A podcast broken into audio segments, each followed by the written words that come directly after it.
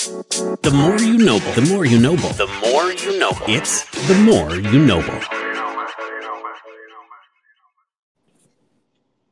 Everybody, and welcome to the More You Noble Sports Podcast. I am Mike Noble. Uh, you can follow us at more underscore noble on Twitter and Caleb Noble 08 is mine. I, am on Caleb Twitter Noble as well. Uh, and today, today we are in mourning.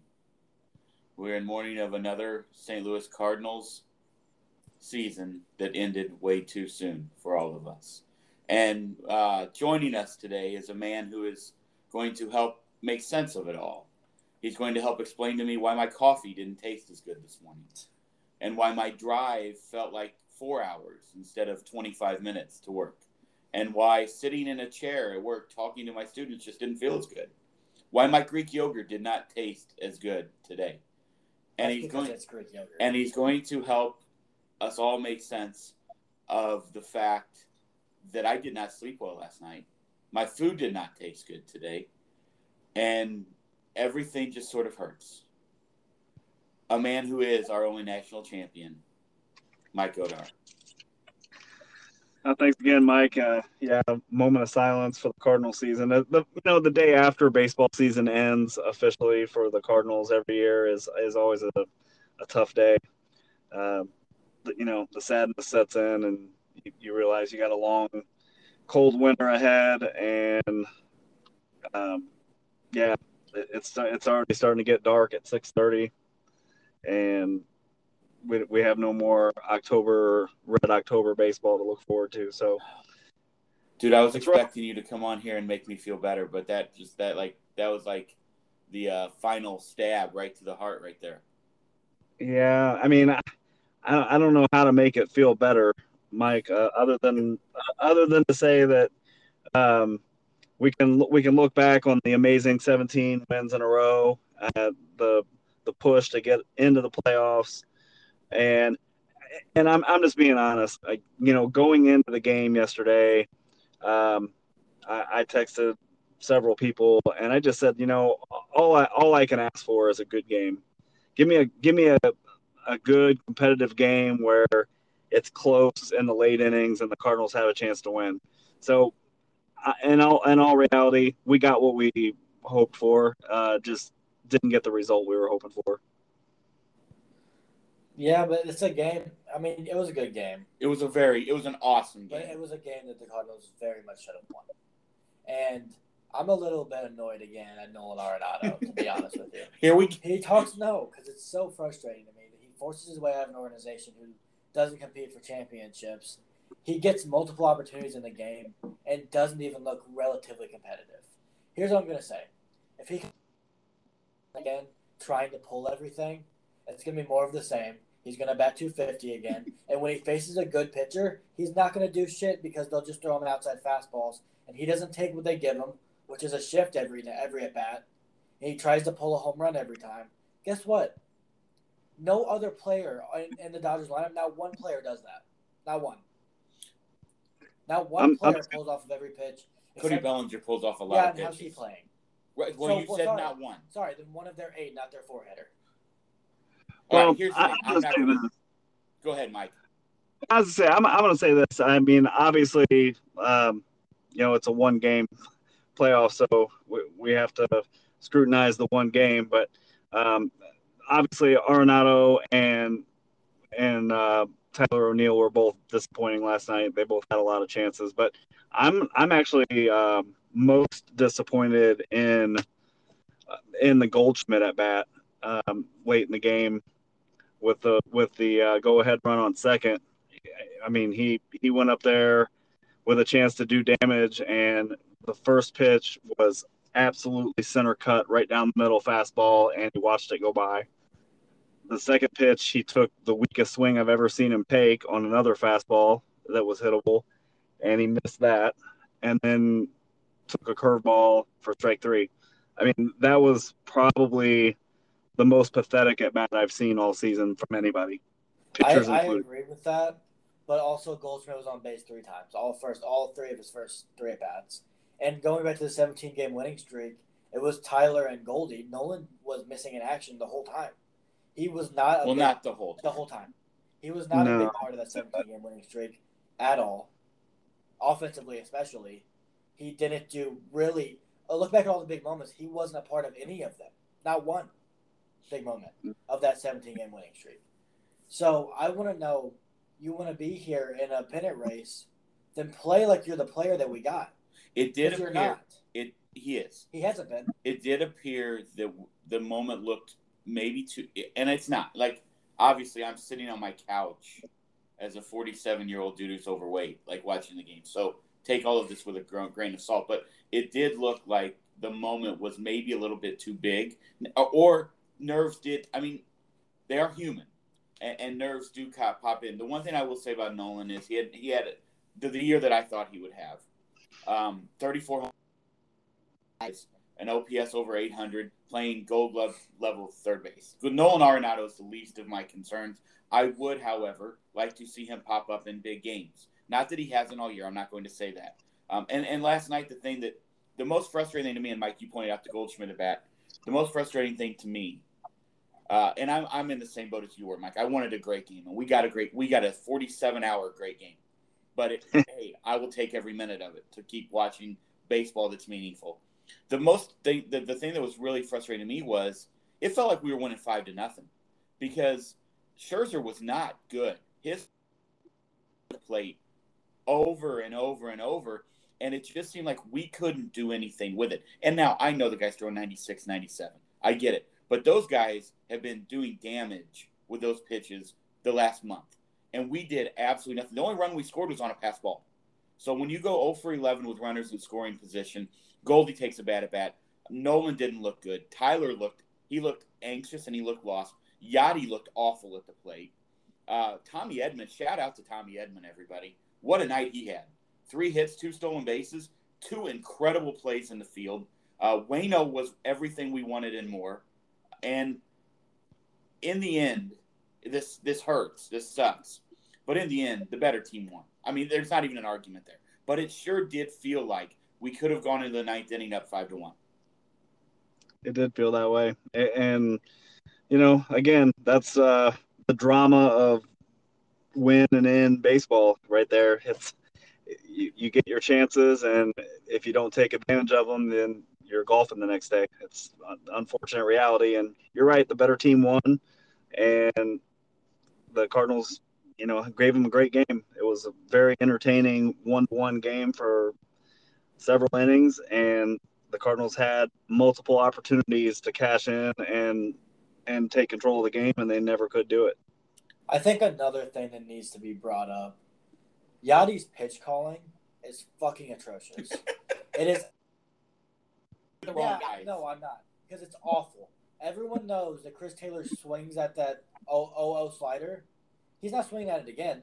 So let's bury a slider the next pitch. He's not going to swing at it because he's Chris Taylor. He's a good player. And then let's throw another one. And the stri- that was supposed to be thrown as a strike. So say what you want about Alex Reyes, it was hung a little bit, but it was on the outside part of the plate. Yadi was setting up there. Why are we? He throws 99. Throw a fastball on the corner 99. What's he? I- Okay, well, are you still afraid he's gonna bloop in a hit? Maybe he will, but you center cut a slider. Why are we calling the Wainwright pitch, Justin Turner? Let's hang him a curveball for a get me over curveball. Why are we just giving? It doesn't make any sense. And there were a lot of pitches he called to Bellinger. He was calling inside pitches. McFarland was obviously not commanding that side, and he walks him. That Joe West also was not calling that you side. have you have a one and two count to not even exaggerating the worst hitter in Major League Baseball this year, and you're afraid to throw him something to hit. Make him beat you. If he hits a home run, fine, but you can't walk him. You can't walk him to bring in Alex Reyes, who we knew was coming in because he was warming up. Like you have a lefty on lefty matchup against a guy who batted like 050 against lefties this year, and you just keep setting up inside when he doesn't have it. Give him a sinker on the outside corner, and he's probably gonna roll over or swing and miss. And he just goes, bro. Why? It doesn't make any sense. Like they should have won that game. Max Scherzer didn't locate a single pitch No, he for really- four innings. Yeah, he did. Not struggle. one pitch did he locate. And you could tell in his like he was pissed. The only pitch I saw him locate was against Edmundo Sosa to strike him out. A fastball away. Everything else was center cut. He was begging for us to lose that game, for them to lose that game. If they were facing the Giants they would have lost that game by ten runs probably.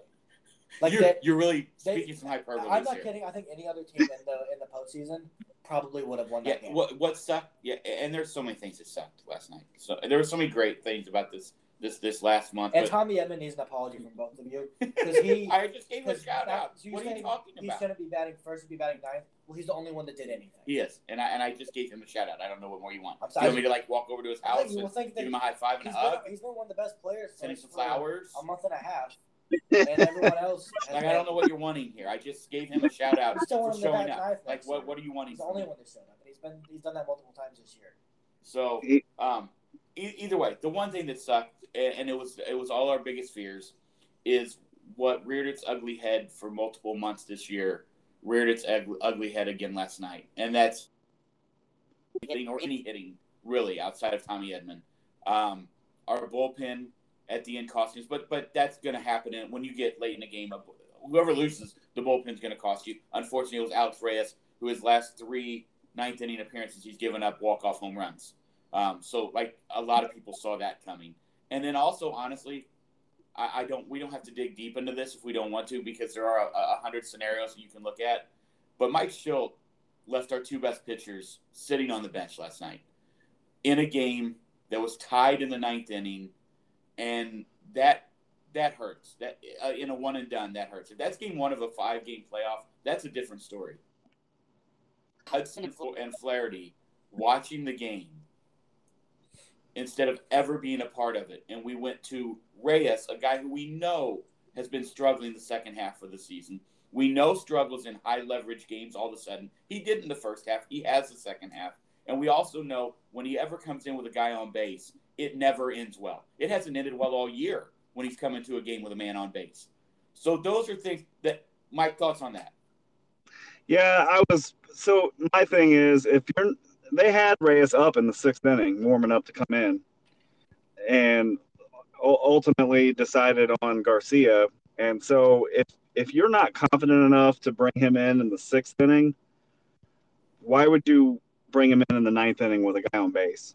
That's Great what question. that's Great that's what frustrates me. I mean, you know, I when they didn't go to him in the sixth inning, I said, well, they don't. He doesn't have confidence in Reyes, so it's going to be, you know, Flaherty and Hudson later on. Eh, But then they go to Reyes. I, I didn't understand it then. I don't understand it now.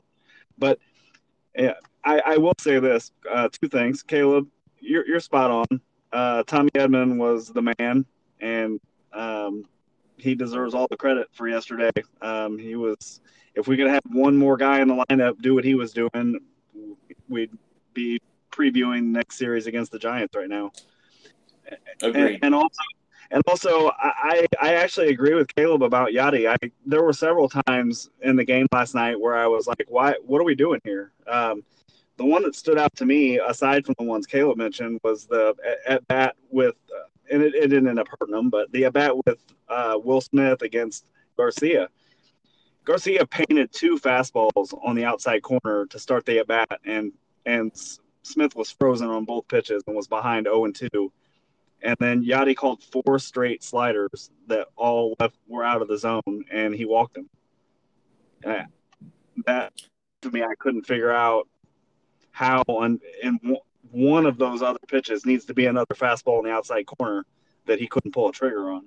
That was one of the moments that the guy sitting across from me was screaming at the TV last night. What the fuck are you doing? Legit, I think those were your exact words. Those, those were my Yeah. exact words. So you're you're right on. It, it is. Do he's you done this shit all year. Too, He by has way. like and I always call it You before do. it happens. you. I will so give you it's credit kind on of that. pathetic that I know, but the guy that's going to go into the Hall of Fame for these reasons doesn't know. What fucking scouting report do these guys have that I'm not seeing? Well, because- there's a, all of them. Okay, By the way. well they're wrong because they don't work. I mean, the answer to your question is they have all the scouting reports that we do But not how see. about? But the thing is, they the hitters also have these scouting reports. They know as well as the other guys know how they're going to be attacked because they have 500 at bats throughout the year. So how do you? If some guy, Will Smith is a great hitter, so give him props. He's an amazing hitter, but you paint him two sinkers on the outside, and sinkers and sliders are the best pitches to go off of because they move the opposite way and they spin the same. and you give him the first two sliders, fine.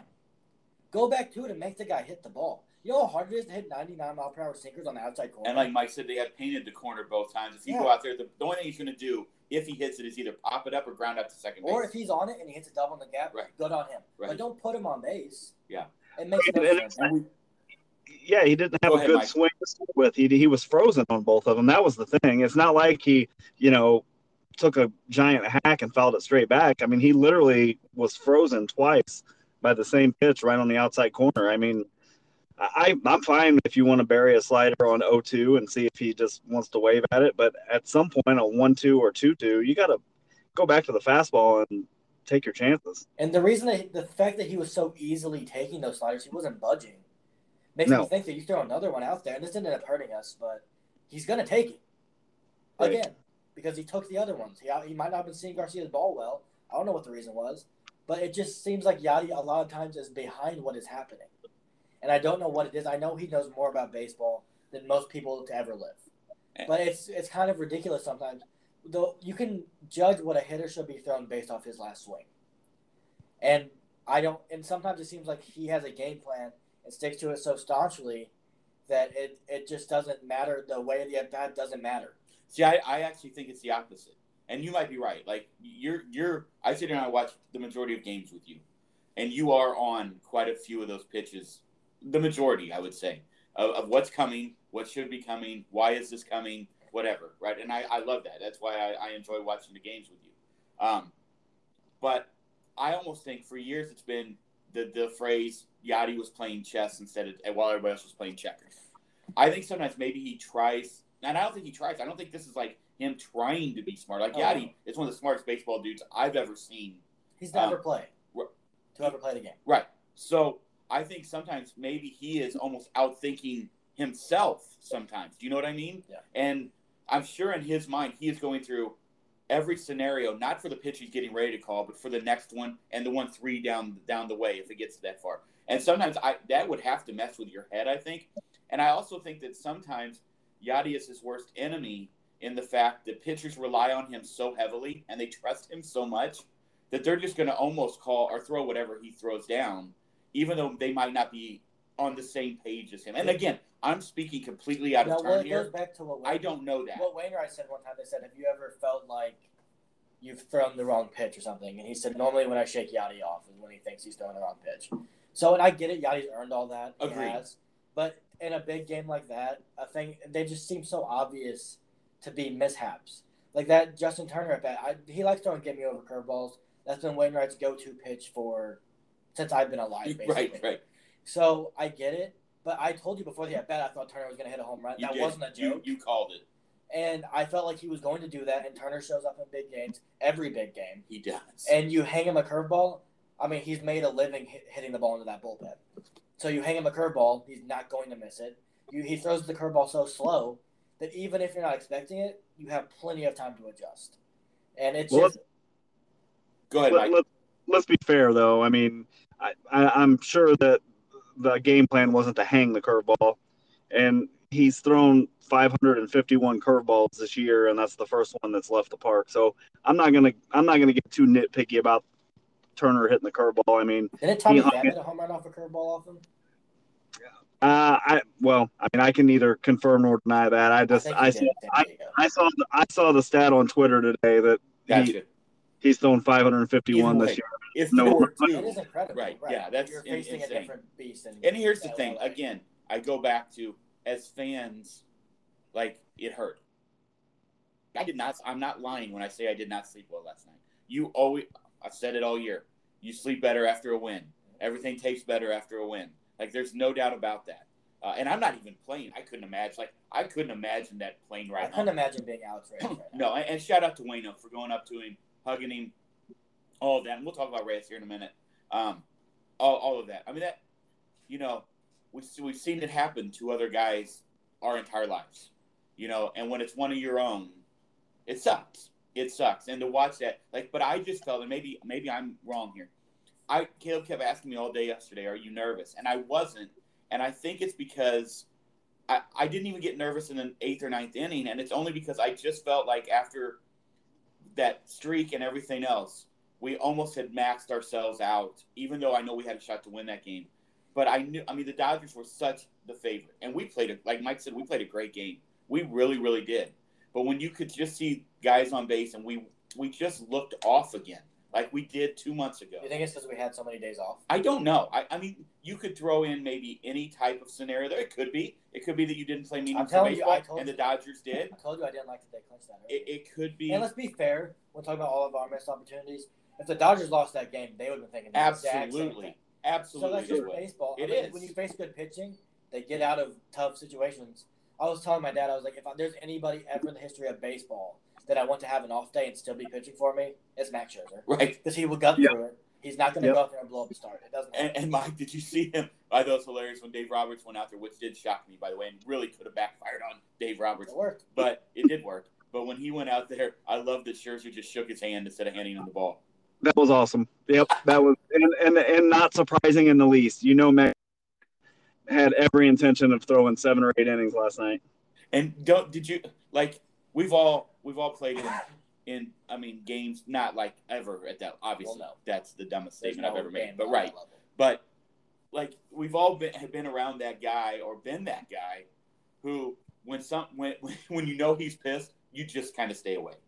Yeah, Carpenter was that way. I, I don't know if we have that guy now. I think John Lackey was that way, right? They always talk about you did not talk to John Lackey on game day. Yeah. Like he was in the zone from the time he showed up at the park till the time it was over. And, you know, I think Scherzer is that Oh, guy. yes. Um, one thing that was awesome wasn't rooting for the Dodgers, obviously, but it was really, really cool for Trea Turner and Kevin Long to show up in What wants it? I mean, sorry, Juan Soto and Kevin Long to show up in Turner and Scherzer jerseys. I thought that was awesome.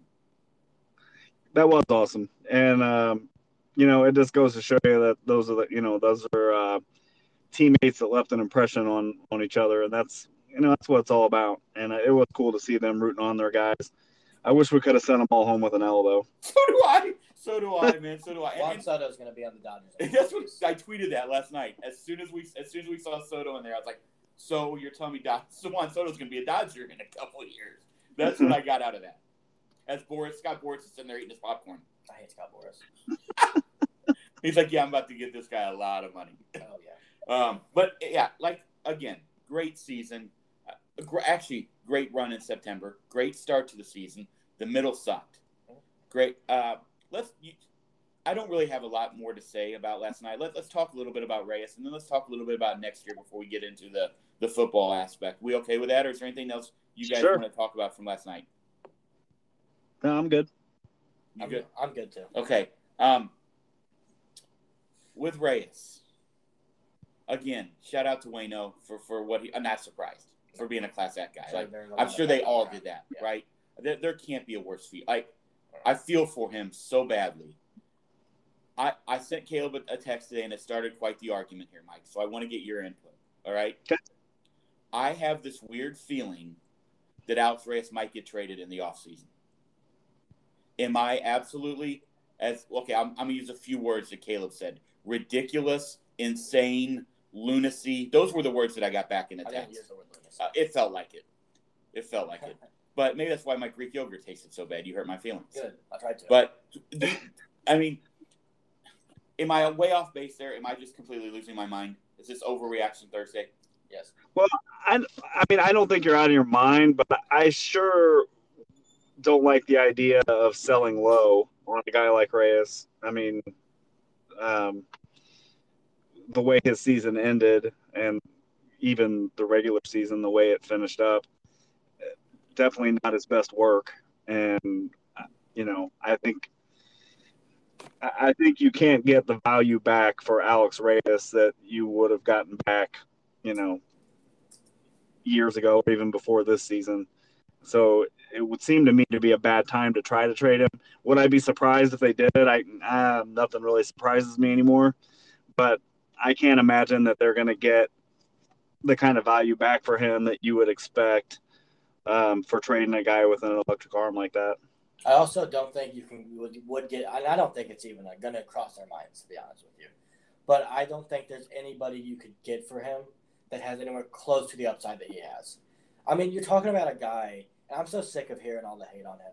A guy who's never pitched a full season in the big leagues, a guy who was an all star, a guy who's dealt with so much adversity in his baseball career that you wouldn't even know in his personal life, to get to where he is now, to be an all star, and then to go through this, which every reliever goes through. Mark Melancon was terrible for four years in San Francisco, and he had the most saves in baseball this year. But and he's in a new role. He's always been a starter. He was great, and he uh, he got overpitched. He was he's never been. I know they wanted 100 innings out of him.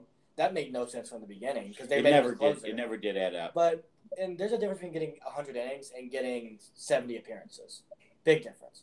That's every day. That's not going out there and getting three innings every three days. That's different than getting one every day. And that's what he was doing for a long time, especially when the Cardinals were winning. So to us to say if they trade him, then they're completely out of touch with what happened and who to blame. I don't think there's anyone really to blame other than the fact that they built an incompetent bullpen for the first half of the season and got lucky and, and caught- rotate, and they had injuries. yeah, and got lucky and caught lightning in a bottle with two guys who, in all honestly, shouldn't be good, but they have been. So I don't think that you can blame him for any of this. And also, they still want to build him up as a starter. I hope that goes well for him. I think he's built. He's been way better this year in multiple inning relief situations, and I think he would probably be better out of that role. But I don't know how many innings he can give you. But that's not for me to evaluate right now. But if they were to trade him, not only would I be incredibly pissed off because you're trading arguably a top 10 talent guy on your in your roster and whole organization, but you're trading someone based off the emotions of the last outing he had and the last month and a half that he had. But guys are going to go through struggles. It's his first season. He's not listed as a rookie, but he's uh, basically a rookie. That's not why I was. I was not. I'd like to clear this up. I was not saying they're going to trade him because of what happened last night. Here's my thing. You've got arbitration. His second arbitrations this year. He's going to get a lot of money because of what he did the first half. Right? He's just. He's just going to. made six million. He's got arbitration again at the end of next year, I believe, and then he's uh, a free agent at the end of that year. The only thing I there are a couple things that concern me with him, and it is one is his durability, which has been you, you, that's that's nothing new. That's every right. pitcher. I uh, okay, it's not every pitcher. It's Adam- not it's not every pitcher. It was Adam Wainwright for 10 Uh, okay, years. it's not. It wasn't. It was How many not. injuries has Adam Wainwright had? Still, the durability on Reyes has been questioned by many many people. It, there's no comparison to Adam Wainwright there at all. Zero. I'm just saying it's every pitcher has And two, problems. what does concern me is body language and and confidence. You to be a, a major league pitcher, you have to believe in yourself every pitch. When they called him into that game, I told you against Milwaukee, the grand slam, and, and then day with all the, the pictures and everything, he did not look like he wanted to be in that game at all. And I said, this game's over. I told I legit as soon as I saw him walk out, I said to you, this game is done. You could tell. Last night he didn't look fired up again. I, I here's what I'm nervous about, guys, and I'm going to be real honest, and I will be I will open myself up to massive criticism. I'm nervous that this is Carlo, Carlos Martinez all over again. That's all I'm going to say. I I know world of talent, Martinez world of talent, all star. Reyes world of talent, all star. I'm worried about the the makeup mentally as well as the durability. Mike, am I completely? Am I just saying something stupid here? Nope, you're not off base there. I mean, his durability has definitely been a concern for him, Uh, and really, you know, this he he's been around for a long time for being as young as he is, and he's been on the radar for a long time. And this was really the first year that they were able to get a full season out of him. But in my opinion, um, you you have to you have to groom him back to being a starter. Um, it, it's obvious based on a lot of the things that you just mentioned that he's a little fragile when it comes to the big stage and the ninth inning. Um, when he's on and his confidence is on, he's fantastic, and that was what we saw for the first half of the year, and what made him an all star. But once there were a few chinks in the armor, then all of a sudden it was a different guy, and you can't you can't pitch in a big game on the big stage in the late innings when you're not confident in what you're doing. I also agree, 100. I had no idea how confident he was yesterday. No, I don't have either. the body language. He hung a slider and hit a home run. I- It's baseball. It's that simple. Uh, if Kenley Jansen would have done the same thing, everyone would be pissed off at him. I don't know how confident he was yesterday. I know that in the, the middle of the winning streak, while my dad was sleeping, he, that was one game. saved- Can we leave no that one because away? that, that no because that game. game could have altered the season It could have. incredibly because that was another field the bullpen blowing the game and he didn't do it. But to be fair, games in a row. hold on. To be fair, he got out of that inning because of two things: an unbelievable play by Goldie and one of the craziest double plays you'll ever see. He had guys on the bases all over the place. I'm telling you, like I get it. He was on the field when that happened, but that wasn't because of him. He didn't have guys on field all over the place. He had guys on first and second, when, or first and third. second base in extra I get it, but then he let another guy on. They That's what I'm saying. on purpose. I'm telling you, anytime he gets guys on, it seems like everything starts to spiral out of I'm control. just saying, uh, here's what I don't want. Look, question his confidence when you don't know what. I said I don't know. I legitimately said. I already took care of that. I prefaced it that what way. I'm saying. All right. I'm telling you that I am nervous about that. I, I want to see him be a, an elite front end starter. Trust me. That's what I want from him. That's what we've heard about him for seven years is elite front end starter stuff. We've yet to see it. We saw great closer stuff for half a season. And after that, we saw mediocre pitcher. That's what we saw, which is what we have seen every other time he's been up here, with the exception of a game here or there. So I'm just telling you, I'm a little nervous. That's all I'm saying.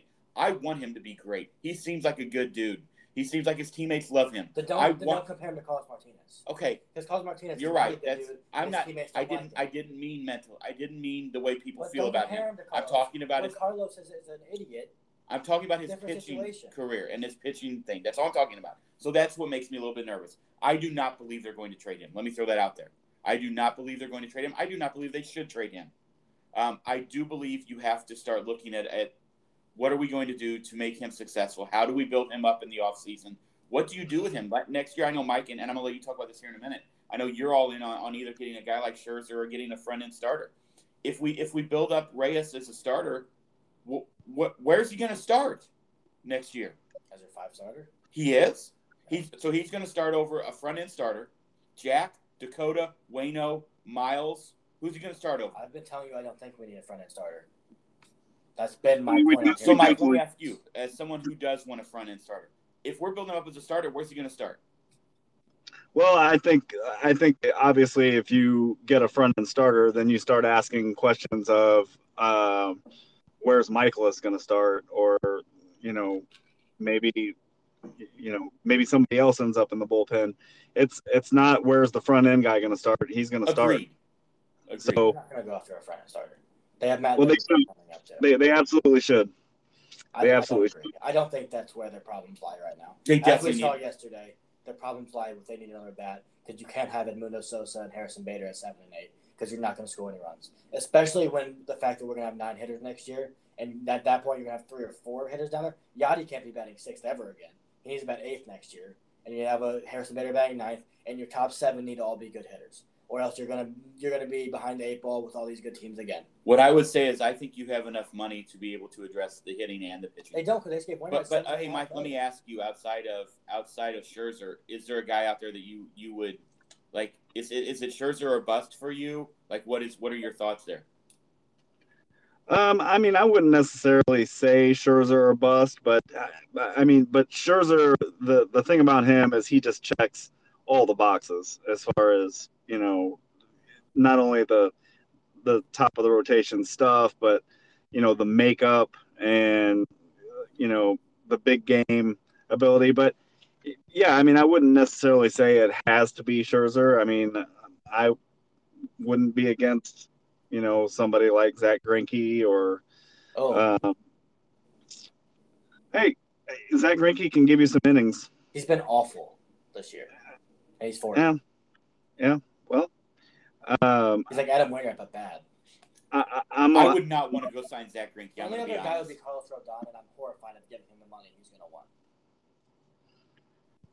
There's not that many Yeah. good starters out there, and I don't think I don't think I don't want to sign Max Scherzer to a four year deal. I don't think he's going to need a four year deal. what he said. Oh, he did. Yes. Yeah, that's dangerous. uh, don't want a I, I four-year would, Max Scherzer relies on velocity. I would be be really surprised if he ends up getting four years from anybody. I mean, he can say- pay for the first two and then deal with the last two.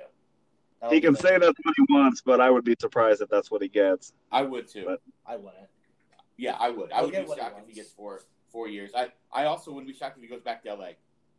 Now, I mean, they've got money. I wouldn't be surprised if he goes to the other LA. I They've would. got a lot of money. Yeah, I, no, they don't. Yeah, they do. They got pools off the books. Yeah, but they still have a lot of other bad contracts. Yeah, but they were paying that forty million. So I, I don't know. I, I think I would love Max Scherzer here in St. Louis. I, I, I I'm intrigued to see what do you do with Matthew Liberatore. What do you do with Reyes? Jordan Hicks evidently wants to start. Like. I, I just worry that we're going to be back next year, and, and this is why I almost agree with Mike. But I also believe we have to get a shortstop. But we'll talk about that in a minute. But I, I, I agree with Mike that you need a front end starter. Zach Greinke would not be my guy. I'm not not trying to poop on your idea there. I'm just saying Zach Greinke would not be that guy for me. Um, we got Jon Lester, Jay Happ. Might as well bring one of those guys back. But it, if you're gonna get a, like, I, I worry. Go ahead. What? Well, I was going to say, I, I, I threw Greinke's name out there. I mean, I'm not, you know, I'm not necessarily married to that either, but, you know, there's other free agents. Justin Verlander's a free agent. Um, Kevin Gausman's a free agent. Um, Do you So, worry about I mean- Gausman? Like no, I'd sign him if he you would, available. you would. Okay. But he's going to San Francisco because why wouldn't he? Well, because you don't know. what Yeah, they do have money out He's there. They do have man, money out there.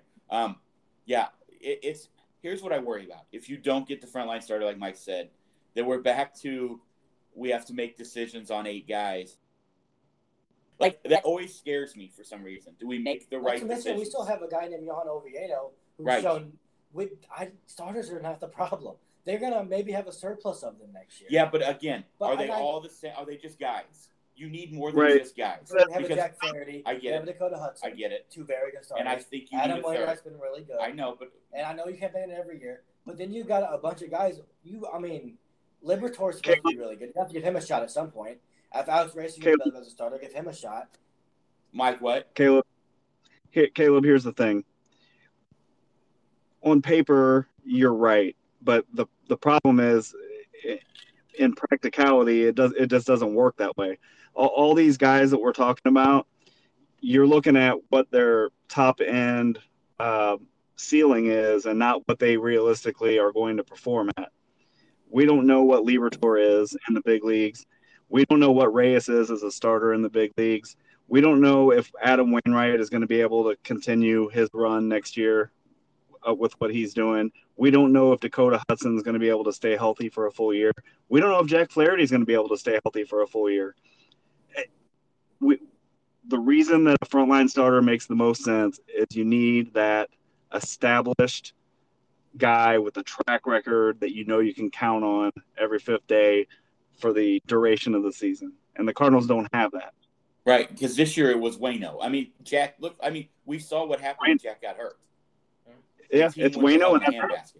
Yeah, that's because everyone else was. I. I get it, but but that's what I'm saying. Like, if you have that frontline starter who stays healthy, and I know, okay, I know your argument's going to be every. I get it. I get that that is the risk you you take when you sign a pitcher, but there are guys who have been way more durable throughout their career than others. but here's my That's thing. a fact. And also, you can't just bank on four young guys. And honestly, here's the thing: Miles Mikolas. I've been saying, I've said this since we extended him. When I was, I was against it then. There was zero reason to give him that extension at that point in time. Absolute zero reason.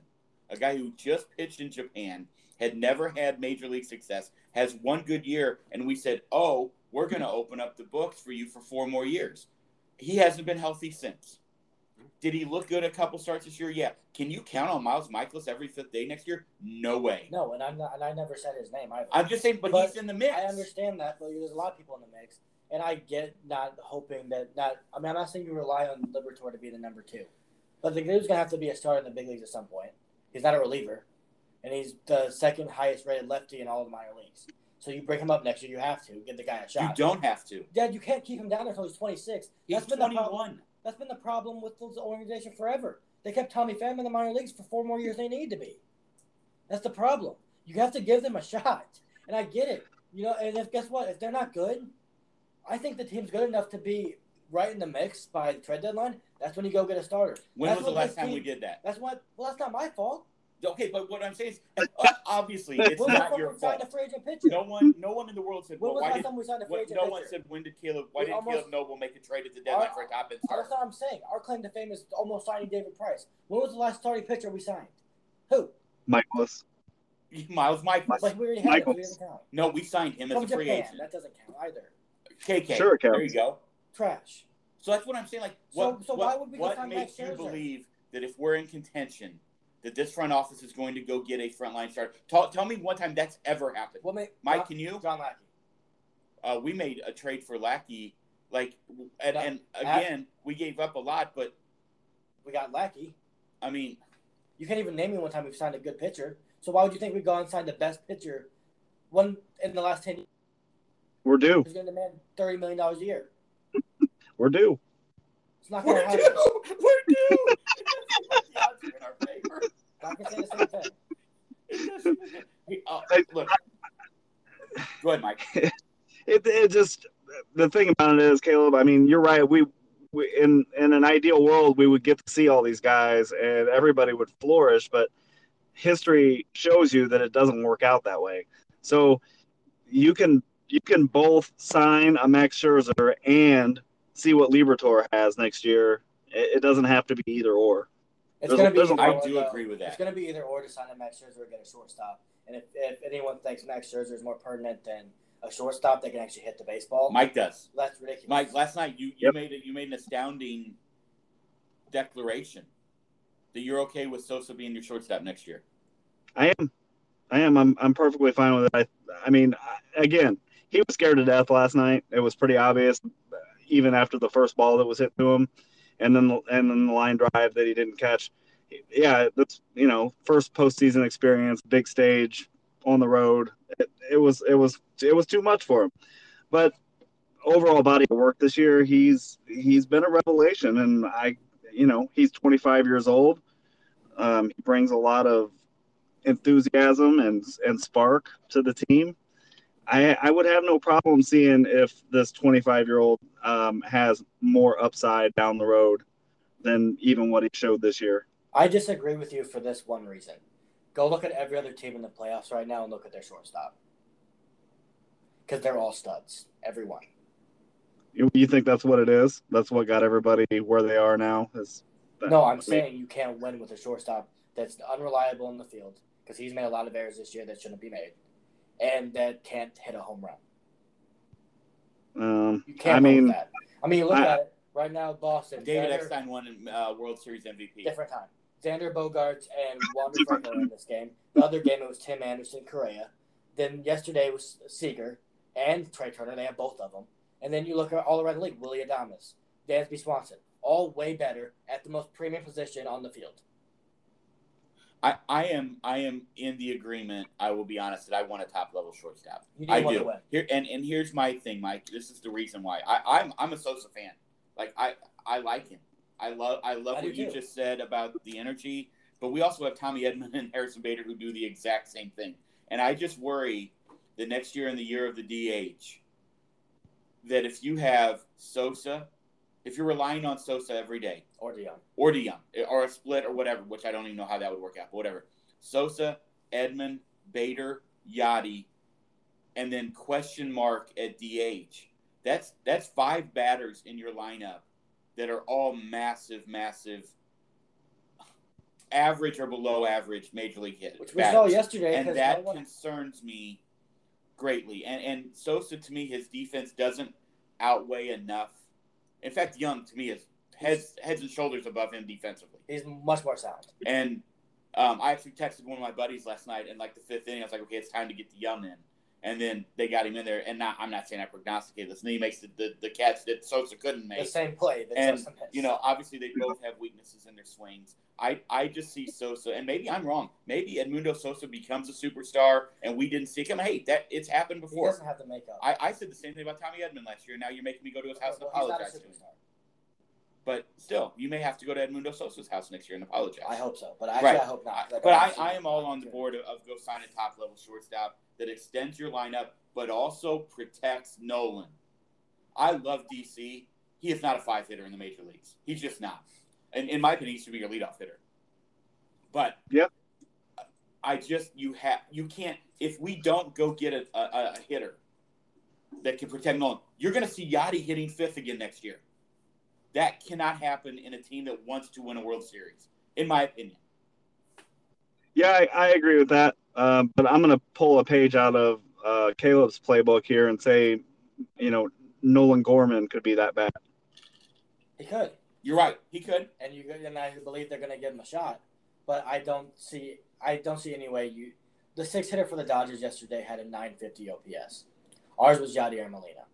Well, I mean, So you're not can't- beating these teams. If you would have played the Dodgers in a five game series, no fucking shot you do anything. No shot. If they go into next year with Bader, Sosa, and Yadi. Cup and Yadi, and I love Tommy, so I'm not going to throw him in there because I think that's just. But I think he's going to hit ninth. That's why I threw him. I- 690 OPS, That's dude. fine. Whatever. Let's Yeah, relax. so it's the only reason we were relevant Like, yesterday. I get it, but, But, um, still, that's one if day. you go in with those guys in your lineup, you're not winning a World Series or even competing. You're not. They were not going to compete for a World Series unless they got lucky and beat the Dodgers yesterday. Because then they got to go face the Giants, who are iffy at best offensively. They've had a lot of really good games, but they can't hit good pitching. And then you'd go face probably the Brewers, who also can't hit. I, I then you the would've maybe By the way, faced put the- some damn respect on the Braves. Yeah, okay, fine. Who also can't hit very well. So that's the that was their path to success this year. But next year, odds are the Dodgers are going to win the division, and you're going to have to beat them in a five game or a seven game series. And if that is your lineup with Edmundo Sosa and Bader at seven, eight, or eight, nine, And Yadi. and Yadi, you're not winning. You're Uh, not. Mike, here's what I'll say, and maybe I'm wrong because again, I don't. Again, I would love to see this, and I know Trevor Story. what I would love. obviously, I would love to see Correa. I would love to see Seager. I'd love to see Baez. I know a lot of people don't Yeah, love that in. St. Louis. I do. I would love to see Story. Um, I think Semien. I would love Marcus Semien. Don't get me wrong. I just see no world that he doesn't go back in Toronto, unless. But again, I don't know Toronto's finances very well. I have not looked at what what you know. If he wants to play shortstop every day, there's so many factors there. But I would love, and you brought up Gorman. I would love a world where our DH next year is almost a platoon situation like the White Sox did this year when Abreu was hurt, or even when they played Vaughn in the outfield, and you've got Yepez and Gorman as your DH. Don't go sign an old dude. There's no reason to go pay Albert. I, it sounds great. I love the marriage, and we talked about on here before. It does sound like very Disney-like movie. I get it, but give those two guys a shot. Those two guys have raked at every level they've been at. We saw the White Sox run away from the Central this year. And obviously, we know that the AL Central was not good. I understand that, but and and Vaughn did struggle at the end, and you're going to have ups and downs. But I, I'm okay giving those two guys a shot and plugging them in where you have to. Goldie needs a day off, put Yepez in there. Give Goldie a DH day. If, if whatever, but you're going to have the DH. But I think you also need even another bat. That's what I'm going to say, I guess, is that you really need two bats to extend the length of that lineup. Caleb's right, in my opinion. Yadi should hit eighth, you know, or seventh. If you want to hit him seventh to avoid getting that eighth guy to clog up the bases because you got Tommy and DC hitting behind him at 9 1, okay, I understand that. But you cannot have him hitting five and six like we saw all year long and expect to be a major a World Series contender in my mind. Yeah, he's definitely not an ideal. And I also think, you know, there's a possibility where, and obviously this is an ideal or something that I am in favor of, but I think there's also a, a possibility that if the roster stays like it is now, you'll see Kiz behind the plate a lot more and Yadi DHing. Oh my! Oh fuck! Oh my God! Can you, that, Mike? Can you imagine to- that? I, I mean, I think it's a realistic possibility. I mean, I, I don't, I don't like it, but I mean, I, you know, I could totally can see. to? You just you you know how I talked about the fact that my coffee didn't taste good this morning, and I did. You just somehow made this wonderful whiskey and coke that I'm drinking taste like absolute dog shit. Hell, I in one apologize. fair sentence, Mike. Shout out to you, Can buddy. someone explain to me why the Cardinals organization acts like Yadi is a good hitter that needs to play every day? He's had huge hits in his career, but I get it. I, I know I what you're saying. about his career. He looked awful. the last Dodgers night. aren't going out of their way to start Albert Pujols. Right, right. I know, He's one of, one of the best hitters ever I lived. know. I know. But if you were to say this on Twitter, you would get you might get run out of Cardinal Nation. No, they just start talking about Matt Carpenter again.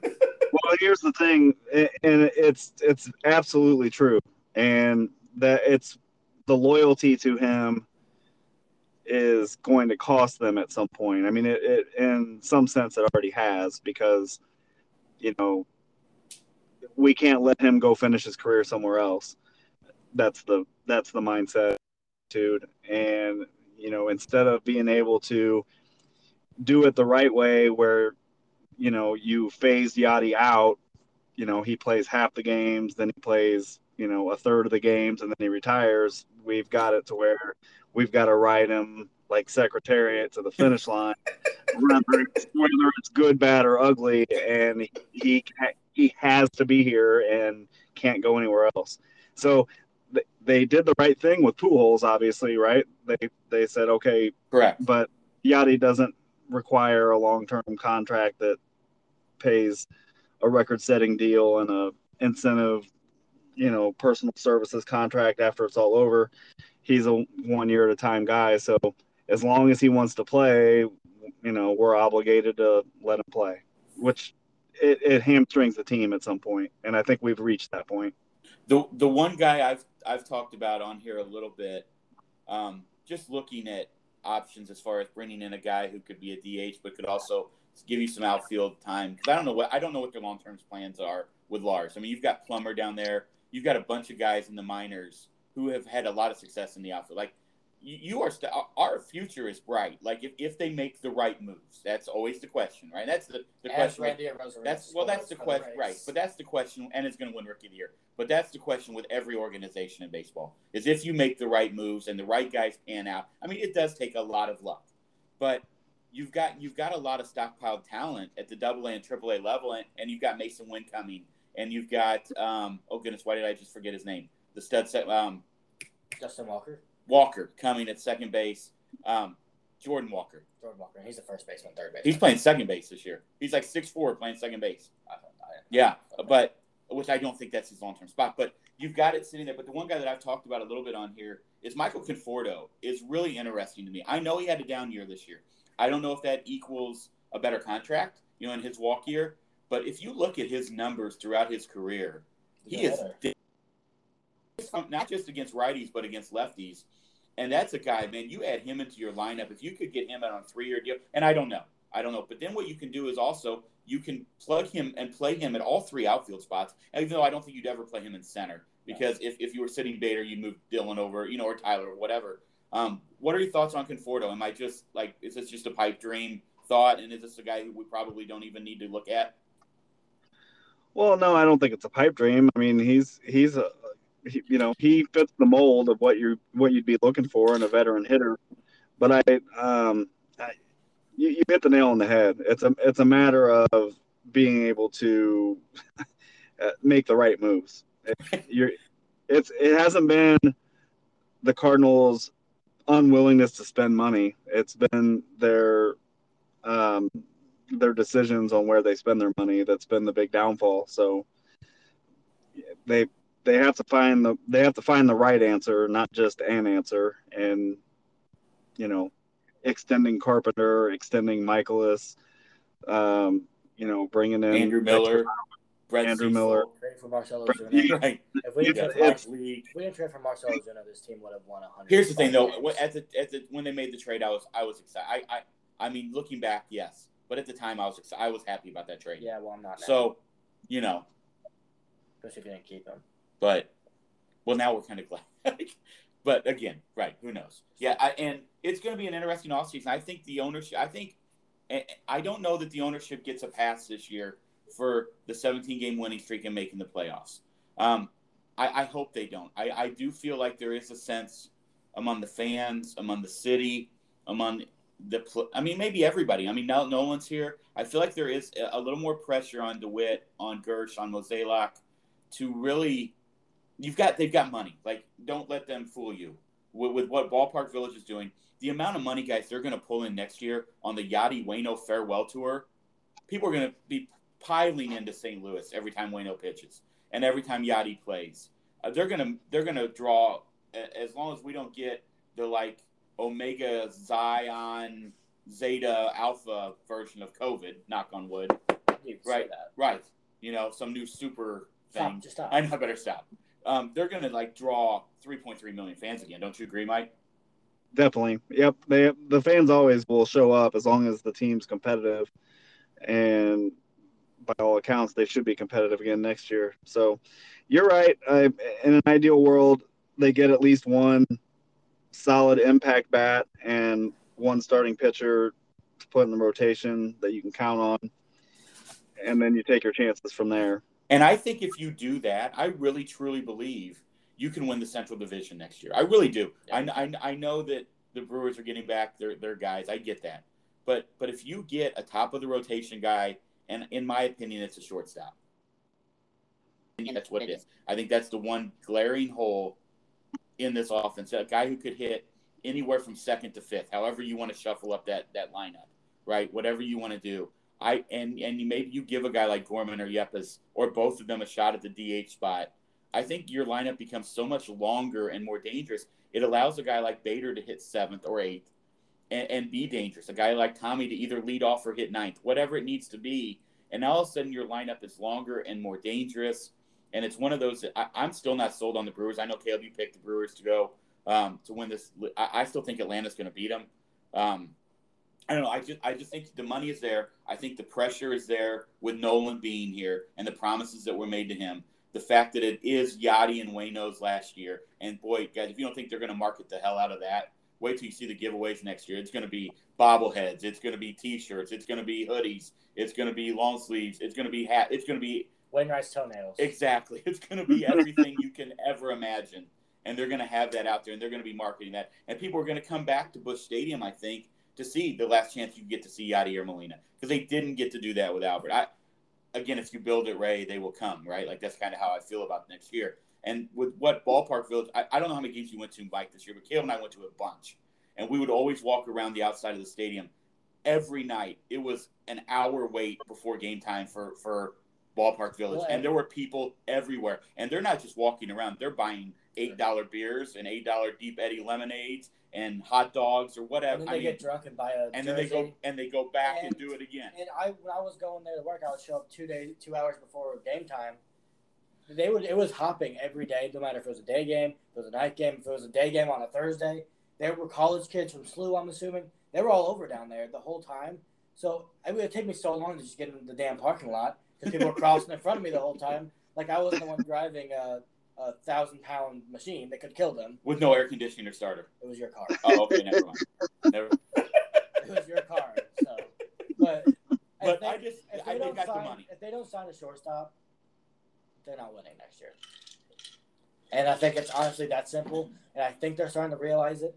I, I'm honestly more in on them going spending big on a shortstop and using. They have so many. They have so much prospect capital that their outfield's too crowded trade some of them and get a front end starter. And I, yeah, which I think I don't know if you're to get. Yeah, that's interesting because obviously Padres got Blake Snell on the trade.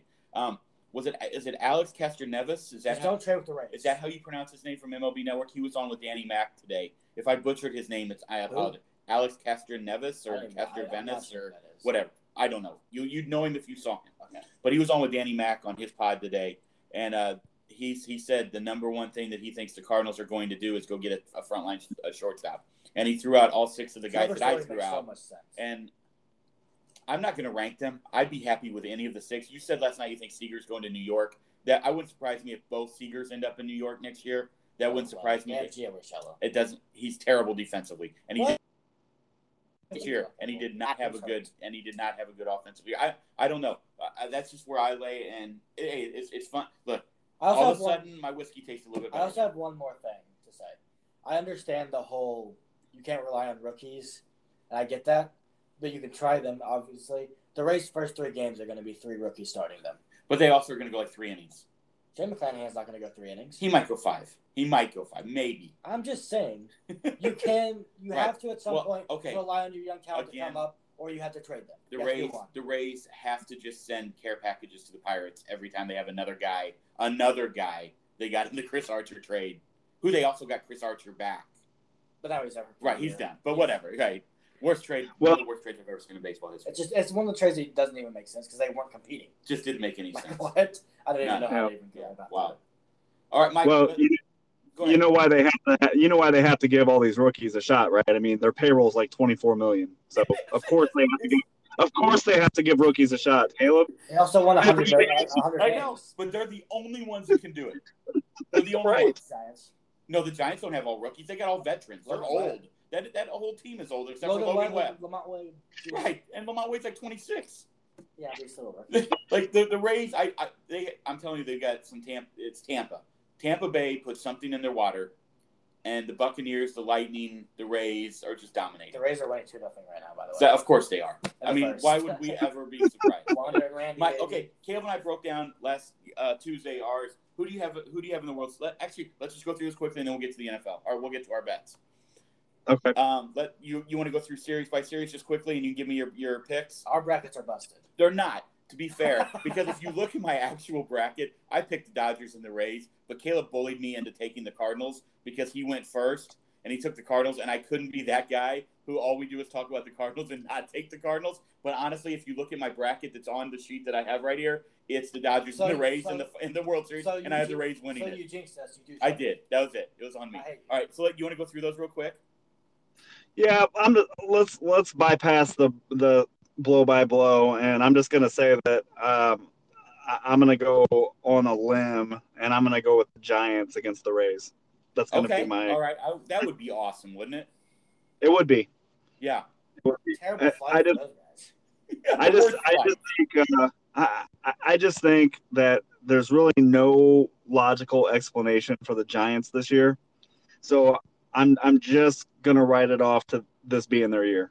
and there's no logical explanation for the Rays over the last 13 years. Exactly. So that's So- that's my that's my World Series prediction. Now, and Giants and give me an over under on fights in the stands during the Dodgers Giants games? oh my gosh, that's gonna be a bloodbath in the stands, and I I am here for it. You know that somebody's getting hit. Some, I mean, there's going to be a lot of there's going to be a lot of women hitting people. It's going to be like the Steelers. Remember the Steelers game at the first game? Yeah. There's going to be a lot of people getting hit in those stands. Yeah. It's yep, it's gonna be off the charts. Like, and like I said, And since the Cardinals, First time ever. since the Cardinals lost, and my bracket's completely screwed because I went based off emotion. Um, I think it's gonna be Brewers Astros in the World Series. I like the I like that. We should put a little money on FanDuel on that. Brewers Astros, and if that happens, I'm going to Milwaukee and I'm going to a game. Okay. Wearing That's my wearing really my cost- Alex Bregman It's going jersey. to cost you a lot of Wearing money. my Alex Bregman jersey. I'll see. I was gonna say I see what Devin can do, but I'm not gonna go. I'm not talking to him I'll right now. I, I'm not gonna try to get a hold of him. So, um, anyway, yeah. I, hey, I love it. I, I do have Dodgers Rays. Um, I do, Oh, except I have the Rays winning it. I have the Rays winning the World Series this year. Um, I think so. I would. Lo- I, I'm on board with Mike. I would love to see the Giants there. Uh, I, I do have, like I said, I have the Braves beating the Brewers. I don't trust the Brewers at all. Um, I, I love that Braves lineup, but again, it's okay. We don't need to rehash it. I, I love what thing. you guys have. I know the Giants are the Cinderella story this year. Let's not forget they've won three World Series in the last eleven years. Correct. Don't I don't want them in it again. They don't. No, stop. Just go away. Yeah, that right. is those. That's fair. That's fair. All right. You want? Hey, okay. Um, I did wake up uh, Sunday morning on FanDuel, and I did have triple digits in my account. I would like you to know that. I'm not saying it's because of you. I'm just letting you know that it wasn't as bad of a weekend as it could have been. Um, Sure. There were a few bets that we talked about on here that I had in separately that went Yep. really well. Uh, did use a few of D Pagel's parlays that went really well. Um, we did hit the Arizona State, looked awesome. Shout out to you on that one. Bama, Ole Miss, Ole Miss just Bama. Wow, Ole Miss just could not move the ball. Georgia Tech on the money line. I, I, I took the three and a half. I think is what I got. Uh, I didn't take the money line. They they did not look like they looked the week before. it, yeah, that didn't matter. UCF UCF and Navy. What what seemed like a, a win on the under was not, and then La Tech could not cover. Yeah, not great. Not great. not a not a great week at all. So, uh, uh, you know, when I lose, it's usually in spectacular fashion. Hey, So- I, I I appreciate that. In, in, in a lot of ways, it, it saves a lot of the the heartache and the you know the, and the sweat when you just get blown out of the water early and you can go on about your day and do some other things. So, um, I have a lot of respect for that actually. but I also say, you know, it's what you do when when times are tough. You you circle the wagons, right? So that's what we're going to do this week. We're going to circle the wagons. All right, all right, because you were on a heater. If we're going to be fair, you were on a heater. And and now it, you know, we're gonna we're gonna get back on it. We're gonna You did the old heat check and airballed. yeah, he did. I fired it right off the backboard. No rim, nothing. All right, all right. Let's start with the NCAA. What do you got for us this week? Okay, so um, so we have a team that's um, in a sandwich spot here, and Mike, let's face it, you and I appreciate a good sandwich. Absolutely. Uh, so um, we're looking at uh, Tennessee playing at home against South Carolina. So Tennessee just absolutely took Mizzou behind the woodshed, 62 to 24 last week. And their next two games after this week are Ole Miss and Alabama back to back.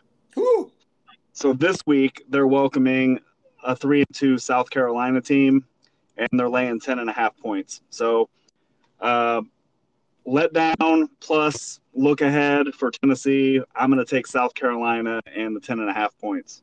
All right. Go Cox. Uh, yeah, that's right. Go Cox. make that pick just so I would say that. Well, I really wanted to mix in the sandwich joke, so that's. Uh... I like it. And, and speaking of, Mike does know how much I like a sandwich. Yeah, I, I got a, I got an email or text from Mike this week for a Groupon to Brown Bag Bistro, which for all of you listening, the greatest sandwich spot in the world. That's right. I mean, we, we uh, us uh, connoisseurs of sandwich need to stick together, right? Lord and Lady Sandwich. I think sandwiches are my favorite food, honestly. Same. I'll I, I sandwiches. wanted, you know, you know, Mike, to just like, just I'm sorry, I'm not trying to like hijack your your betting. No, you're here. I wanted to try this like, hey, I'm not going to eat bread thing, right? Like everybody says, white bread is the worst thing for you. Like I could use, I could use to lose a few lbs if, if we're going to be Sure. honest here. All right. Uh, like, hey, let's try not eating bread. I made it roughly 48 hours. It's hard. It's It- very hard. dumb. Look, I only get Yeah. one shot at this thing, right? Yep. I want a good sandwich. Right. I, I, I totally get it, Mike. And I and for me, for me, it's a two edged sword because I love Pepsi more I than I do. more than I love anything else. I think, and I would just rather be fat than have to up Pepsi. It's just the way it is. Like skinny doesn't feel better than Pepsi tastes. And No, I- I, it, the, the the two days I didn't eat bread were like the worst 48 hours of my life. Right. Yeah. I, I can go, you know, I, I've done the uh the keto diet and Oh, It shout out to you on that. it, it works. I mean, you you stick to the keto diet for, you know, two three weeks, you'll lose three or four pounds every week, and and it works. It's it's amazing. Um, but it's it also requires no Pepsi, no bread, no pasta, so basically no carbs, no sugar, and I can do it for three weeks. I can do it maybe a month, but once that first Pepsi hits, the floodgates are open. And so the- good when it hits the lips. So good Oh, when it's- it the it's just the sweet nectar of the gods, and I can't. I, you know, uh, once I have one, it's it's over. I'm And off the the wagon. with the keto diet, from what I've heard, you, you can't just do it for like if you do it for three to four weeks and you lose 20 pounds, you have to keep doing it for the rest of your life. Well, once I mean, you get the Pepsi or you get the bread, it's like it just reverses completely back twofold. it does. Yeah, the pounds come right back on. So, I mean, the you you have you have to you have to find a way, and I've not obviously been able to do that, but you have to find a way to instead of going full on and full off, you have to find a way to to mix it up and say, okay, I'm you know I'll do keto for five days and then I'll eat what I want on the weekends or something like that to try to maintain what maintain what you lost. But I- I've had I no, think no just with that. Yeah, keep walking my few miles, which I've been not great about, but I get back to that. Uh, I think I'm just going to live my life. I think that's what I'm going to do. Same. Yep, same Yeah. here. I just you That something's gonna get me, and if it's Pepsi, that's just the way it is. you can't come everywhere to get dieting advice from like Godar and me, but here we are. here we are. It's not So, Yep. You, first of all, it's fantastic advice. Yeah, I'm going to live my life, and I'm going to be I'm going to go ahead and exercise, and I'm going to cut back. I don't really drink soda. I don't. I. I will. Well, hey, here's my problem with soda. When I like, I love Dr. You know how you love Pepsi, I love Dr. Pepper, right? But I Yeah. don't, I only allow myself to have it maybe twice a month. The problem is when I have it, I have like six of them. And dude, Yeah, the, it's hard the to problem is I try to tell him not to do it, and to not grab two at a time instead of just have one, and he Yeah. doesn't listen. He And gets then, mad at me See- and tells me to do what he wants. So and the worst thing is, I know, I know that it kills my stomach. Like it Yeah. absolutely tears up my stomach. but I do it anyway because hey, no one said I was intelligent. Well, I don't. I, I knock on wood. I don't. I don't have any stomach issues from it, other than it just keeps getting bigger. But, uh, but for me, uh, my problem is is that I, I don't like water, and so Oh, okay, I so- drink a ton of water. So that's the problem for me. Is like if I stop drinking Pepsi, then what do I substitute? Well, I, I drink sweet tea. Well, that's no better. So Right. I'm still fat, and I'm missing out on my Pepsi. So I, Yeah, it's a yeah it, it's a never ending battle for me and I, and i'm with you i'm just gonna i'm gonna die fat and happy that's just the way it's gonna be yeah. Again, to our 412,000 listeners, you're welcome for what just happened. absolutely That was gold. All right so so my next game on the slate i'm gonna go from uh, the cox to the beavers Oh, and we're gonna we're gonna go oregon state minus three and a half over washington state You did this. You did all this on purpose. Yeah, how long way. were you You've sitting on that You've one? been giggling on this for a while, haven't you? Uh, I'm, I, I'm not gonna admit to that uh, How long but yeah Okay, minus three and a half. I lost it after I heard Beavers. yeah yeah. so what you're what you're saying caleb is you don't believe that was incidental I don't believe it was improv. No, I think you had it written down today on a note and kept reading it to remember. Oh, okay. All right. Well, yeah. So Oregon State's minus three and a half against Washington State. Um, so Oregon State's actually uh, hitting their stride and and somewhat in the driver's seat in the Pac-12 somehow. Uh, they're coming off a win over Washington, and before that, a win over USC, and they're finally getting some respect. This is uh, this is only the third time they've been a favorite since their uh, new coach took over like three years ago. So it, in a Pac-12 game. So I think uh, Washington State's not very good, and I feel like Oregon State's kind of feeling their oats. So I'm gonna Uh, roll minus three and a half. I love it. All Reason- for Ocho Cinco. right. Yeah. So uh, yeah, go You Cox. know that he went to Oregon State because their name was the Beavers. I mean, he could have gone to Blackburn, Right. but he Right. chose Oregon State instead. He chose the, the far west Beavers And now he's a boxer. over the Midwest Beavers. Right. I don't know what's wrong with Yep. Okay. All right. So Yeah. We gotta stay on track. Yeah, we really. It, it, my mind never stays on track, so I'm sorry about that. I apologize. I hijacked that. Uh, I love it. I love the Oregon State pick. Um, let's go. Okay. My next pick. Um, this is more a bet against um, Central Florida than it is for East Carolina, but um, East Carolina at Central Florida. Just don't see how this can be a double-digit line. We're getting ten points with East Carolina. I am not a believer at all in Central Florida this year. They've not been very impressive to me. They lost to Navy as 17 point favorites last week. So before that, a, a big loss to Louisville. And uh, I'm just, I'm not a believer. And I think uh, East Carolina is solid. They're not great, but I think easily to stay within 10 points here. We're going to take East Carolina plus 10. All right. All right. Love it. Then we're going to go out west. Um, we have Wyoming coming in undefeated, um, and they're hosting Air Force. I'm sorry, they're at Air Force, and Air Force is minus five. Um, I don't look for Wyoming to stay undefeated. Um, Air Force is playing really good ball. Wyoming, while they are four and zero, um, their their victories are over the likes of UConn, who is possibly the worst team in in FBS. Uh, they beat Ball State, Northern Illinois, and Montana State. So they're not exactly beating the who's who of college football in this 4 0 start.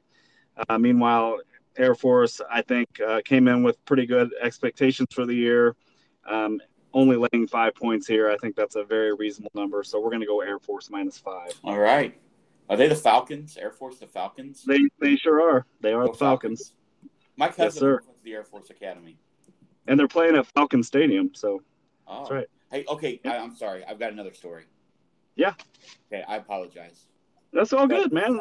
Well, this is your show, my man. my- You, you get to tell the stories. my first year of teaching, right, a long time ago, I was at Pacific High School, all right, and I was teaching a speech class, public speaking, all seniors.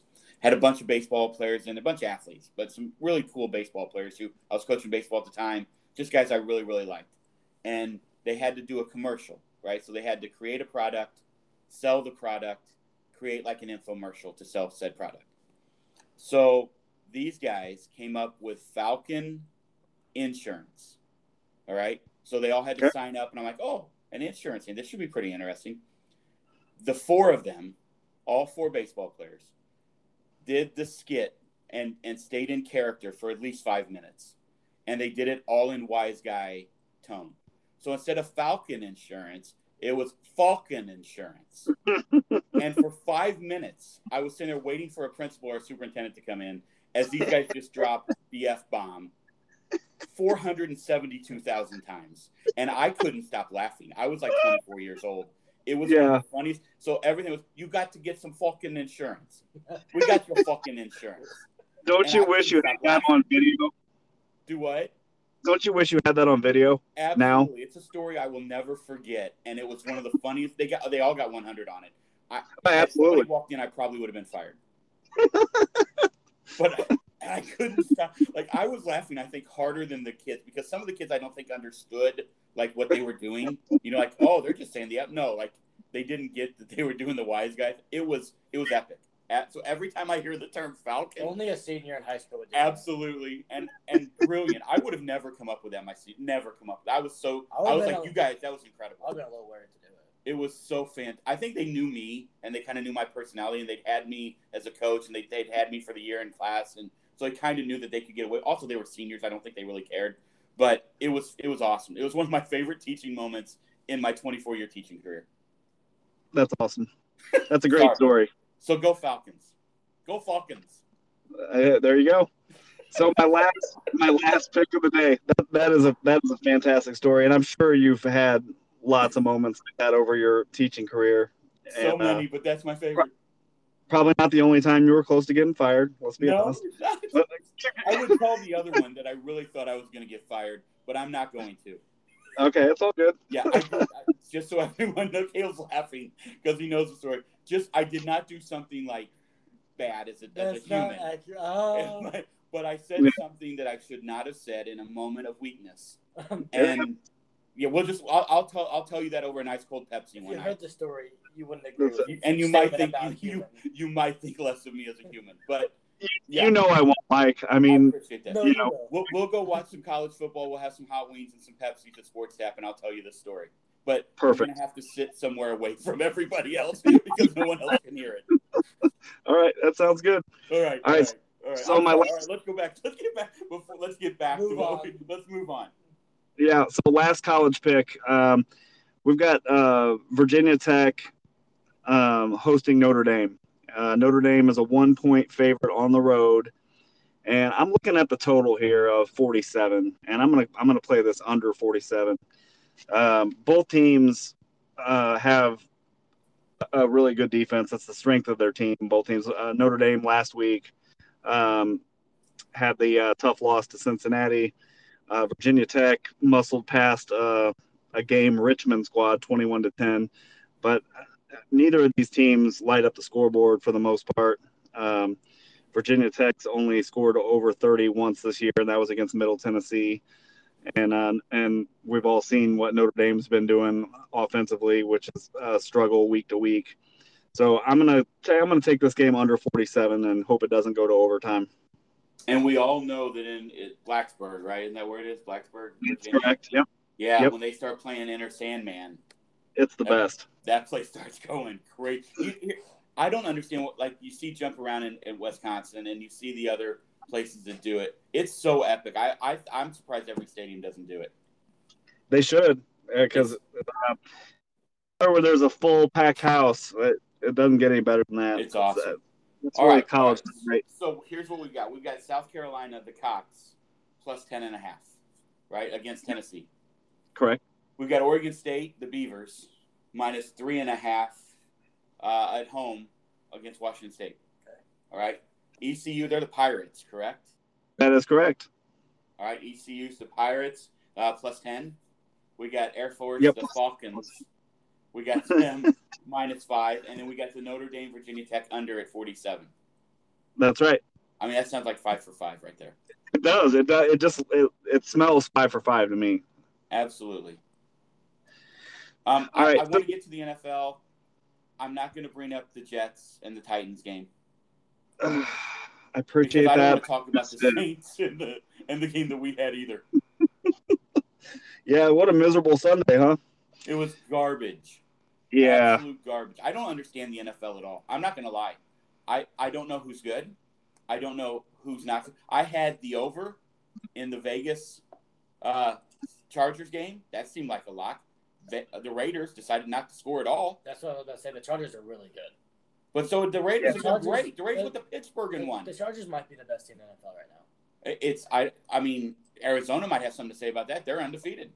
Yeah, they're good. I think, Had the the I, I had I that think game. those Had that game. Had a really good parlay in that game too. I think Did that- not work out. I think those are the two best teams in football right So we'll see. It's week four. We'll see. But now we're week five. So I'm not even going to talk about the Jets Titans because I don't want to talk about the Saints either. That's fair enough. Okay. but because of my picks, we're going to have to talk about them both. So, All right. Okay. Fair. All right. Let's go. so I don't know if you know this or not, but Sunday morning we have a London game, We do. and it starts at 8:30 in the morning. Um, I don't get to sleep in much anymore. Um, you know, in my high school, college days, I, I had no problem sleeping until noon, one o'clock, um, on a daily basis during the summer.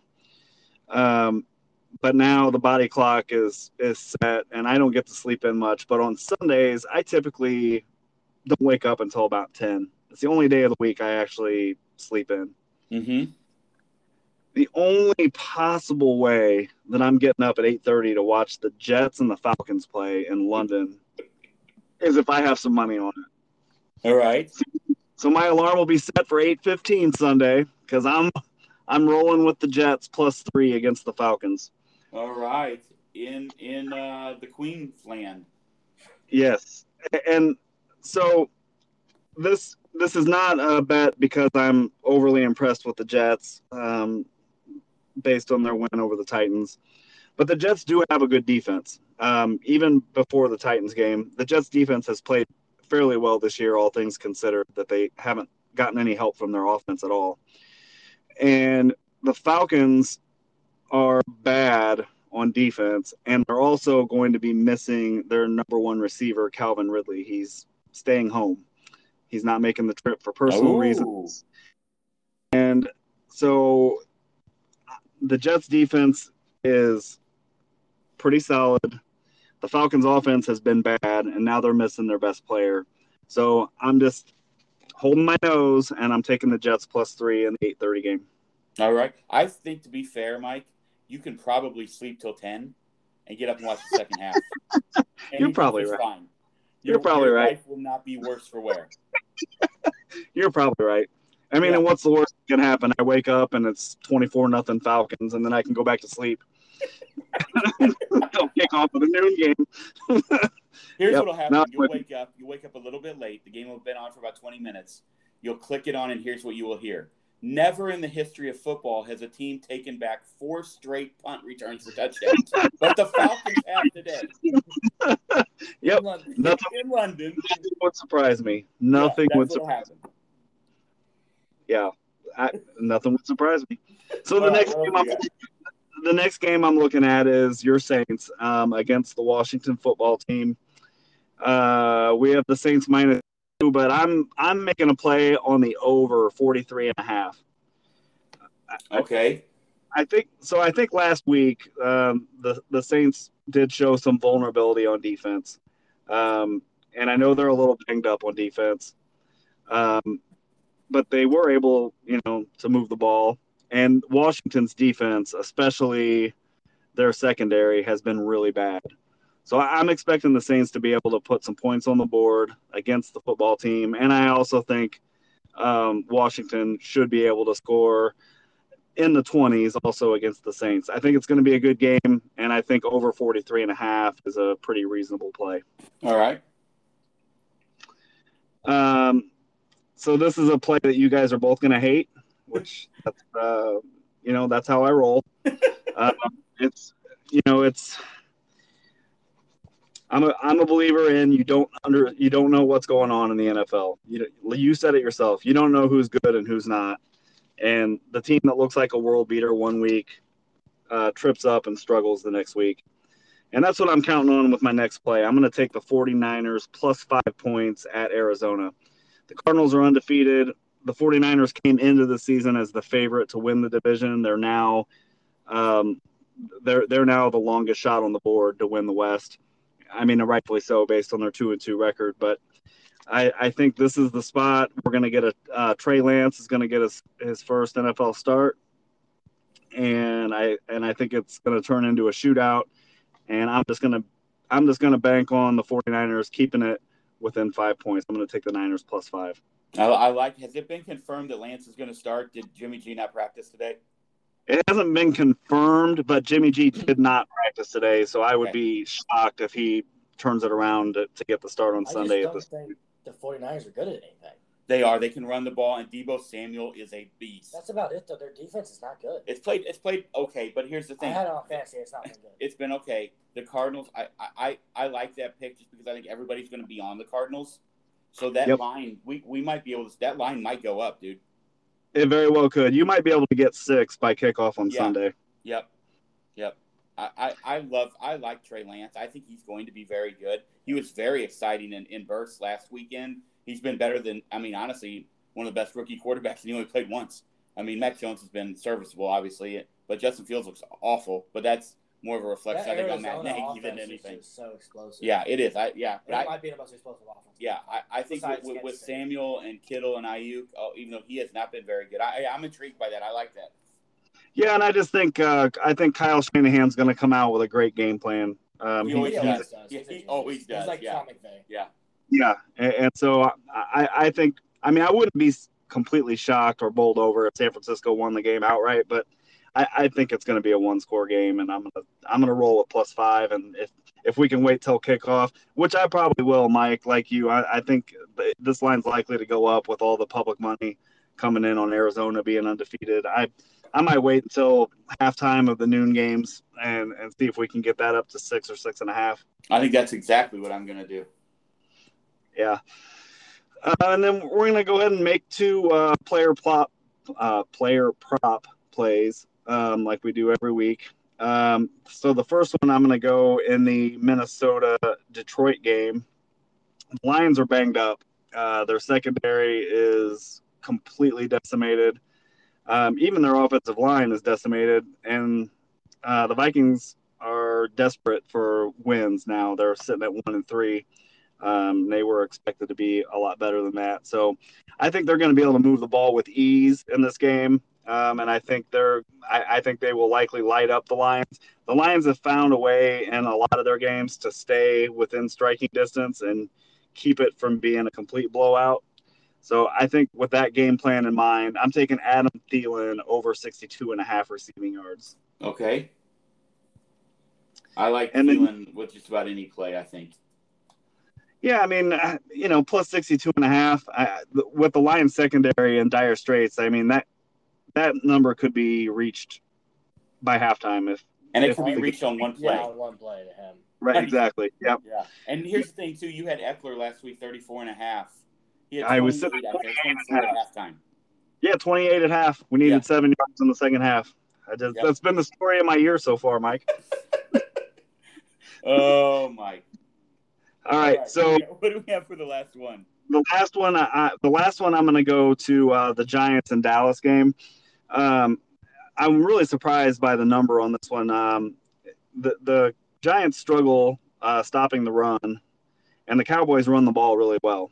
And they've they've game planned both of their backs um, into the game plan as far as running the ball, and you're getting a two-headed monster of Zeke and Tony Pollard instead of just all Zeke all the time. And they set this over under at 40 and a half rushing yards for Tony Pollard. So I am I'm all in on the over. All right. Uh, the only the only game that he's been held under 60 this year was week 1 against Tampa Bay. And Tampa Bay doesn't allow anybody to rush and Pollard only had 3 carries for 14 yards in that game, but since then he's rushed for 109, 60 and 67 with a minimum of 10 carries. So I think over 40 and a half yards is a very reasonable ask against the Giants in a game that the Cowboys should be ahead most of the game. All right, all right. So let me recap. All right, we got Yep. uh, the Jets in the in the motherland plus three over the Falcons. Uh, Saints, Washington football team. I've called them the Redskins like 47 times on here, so we'll just stick to the WFT. Um, over the 43 and a half. 49ers plus five against the Cards. Uh, Adam Thielen over the 62 and a half on receiving yards versus the Lions. And Tony Pollard over 40 and a half rushing yards against the Giants. Is that right? You, That's correct. Oh, that sounds. Hey, let's go 10 and 0, brother. It's we're due. We are due for a 10 and 0. Oh man, So, my my this is- FanDuel account would love that if that happened. Yeah, this is this is the week we really get working on a starter for Caleb.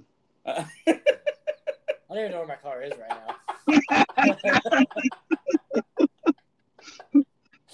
it's at least- gone. here's the good thing: at least the weather is changing. You don't need the air conditioner now. Someone got it towed, so I don't even think I need to That's start true. Well, I just hope it didn't get repoed based on my uh, football plays the first four weeks. It didn't. It's paid off. It didn't. It's taken care of, so it didn't get Okay, repoed. All right, Uh, good. dude, once again, thank you so much for taking your Thursday night and joining us. Uh, some great, excellent baseball conversation, and then it's always good to discuss football and tell a few stories here and there. Uh, it's also now I want a sandwich. Yeah, absolutely. I might uh, see if I can uh, grab one on my way back in. Oh, dude, you're the best. Appreciate it. Let's, uh, like I said, let's go ten and zero. Go. T- who the Titans have this weekend? Uh, the Titans are at Jacksonville. Okay. Well, a win. Oh, no. Oh man. Let's just hope Urban doesn't stick his fingers up somebody's butt. Hey, you just got to grind out a win, right?